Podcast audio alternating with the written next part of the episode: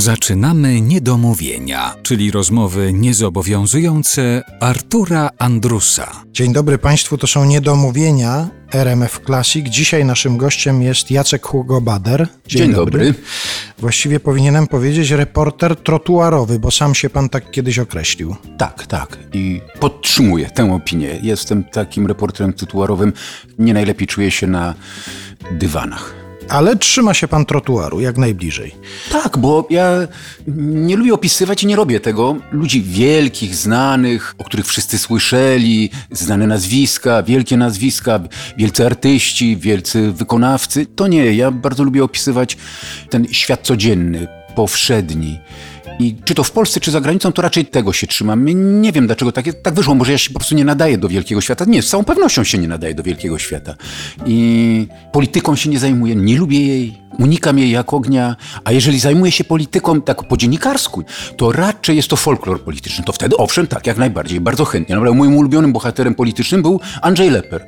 Bo ja go lu lubiłem po swojemu, ze wzajemnością. Lubi, lubiliśmy się. On mi nawet kiedyś e, zaproponował, żebym został jego rzecznikiem prasowym. I chyba nie żartował. No więc pośmialiśmy się na ten temat. Powiedziałem, że nie, no wykluczone, bo ja uważam pana za szkodnika, także nie, ale naprawdę go lubiłem. I nawet mnie za, zachwycił w pewnym momencie. To jest. Najpierw wicemarszałkiem został Sejmu. No to wtedy, kiedy się ta samobrona dostała do parlamentu i to było zachwycające, bo w tym momencie on przestał być folklorem politycznym, prawda? No bo już nie, no dostał się na salony. I goś w zasadzie powinienem przestać się go, mnie zupełnie nim, nim interesować. No ale wtedy to już mi się... Wtedy najbardziej mnie to zainteresowało. Jakim to cudem, jak to możliwe? Po prostu taki facet, który się robi czerwony, jak się wkurzy, postanowiłem to jakby zbadać, jak to możliwe, jak on to zrobił, że oczarował tych Polaków, że oni go wybrali i go wpuścili do parlamentu mamy, Andrzej Leper został wicemarszałkiem. No i postanowiłem to zbadać. I powiedzieli mi, no, że przecież no, facet lubi się uczyć, i że y, dał się fachowcom od marketingu politycznego, oddał się w ręce i oni go po prostu to zrobili też swoje sztuczki marketingowe, no, że go wybrali, oddawali za niego głos. Wieś dla niego oddawała głos. On pokonał, na upadki położył PSL wtedy, kiedy się dostał. No ja chciałem, to sobie pomyślałem, że to bardzo ciekawe, niesamowicie ciekawe.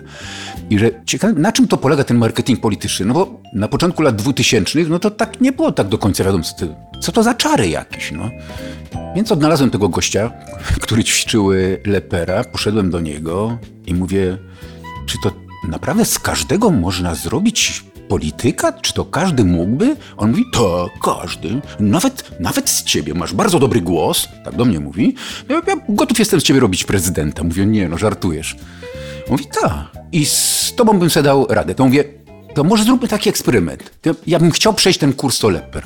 I on po prostu zrobił ze mną, przeprowadził ze mną cały ten kurs. Dokładnie taki kurs, jak, jak przeszedł Lepper, wszystkiego mnie uczył.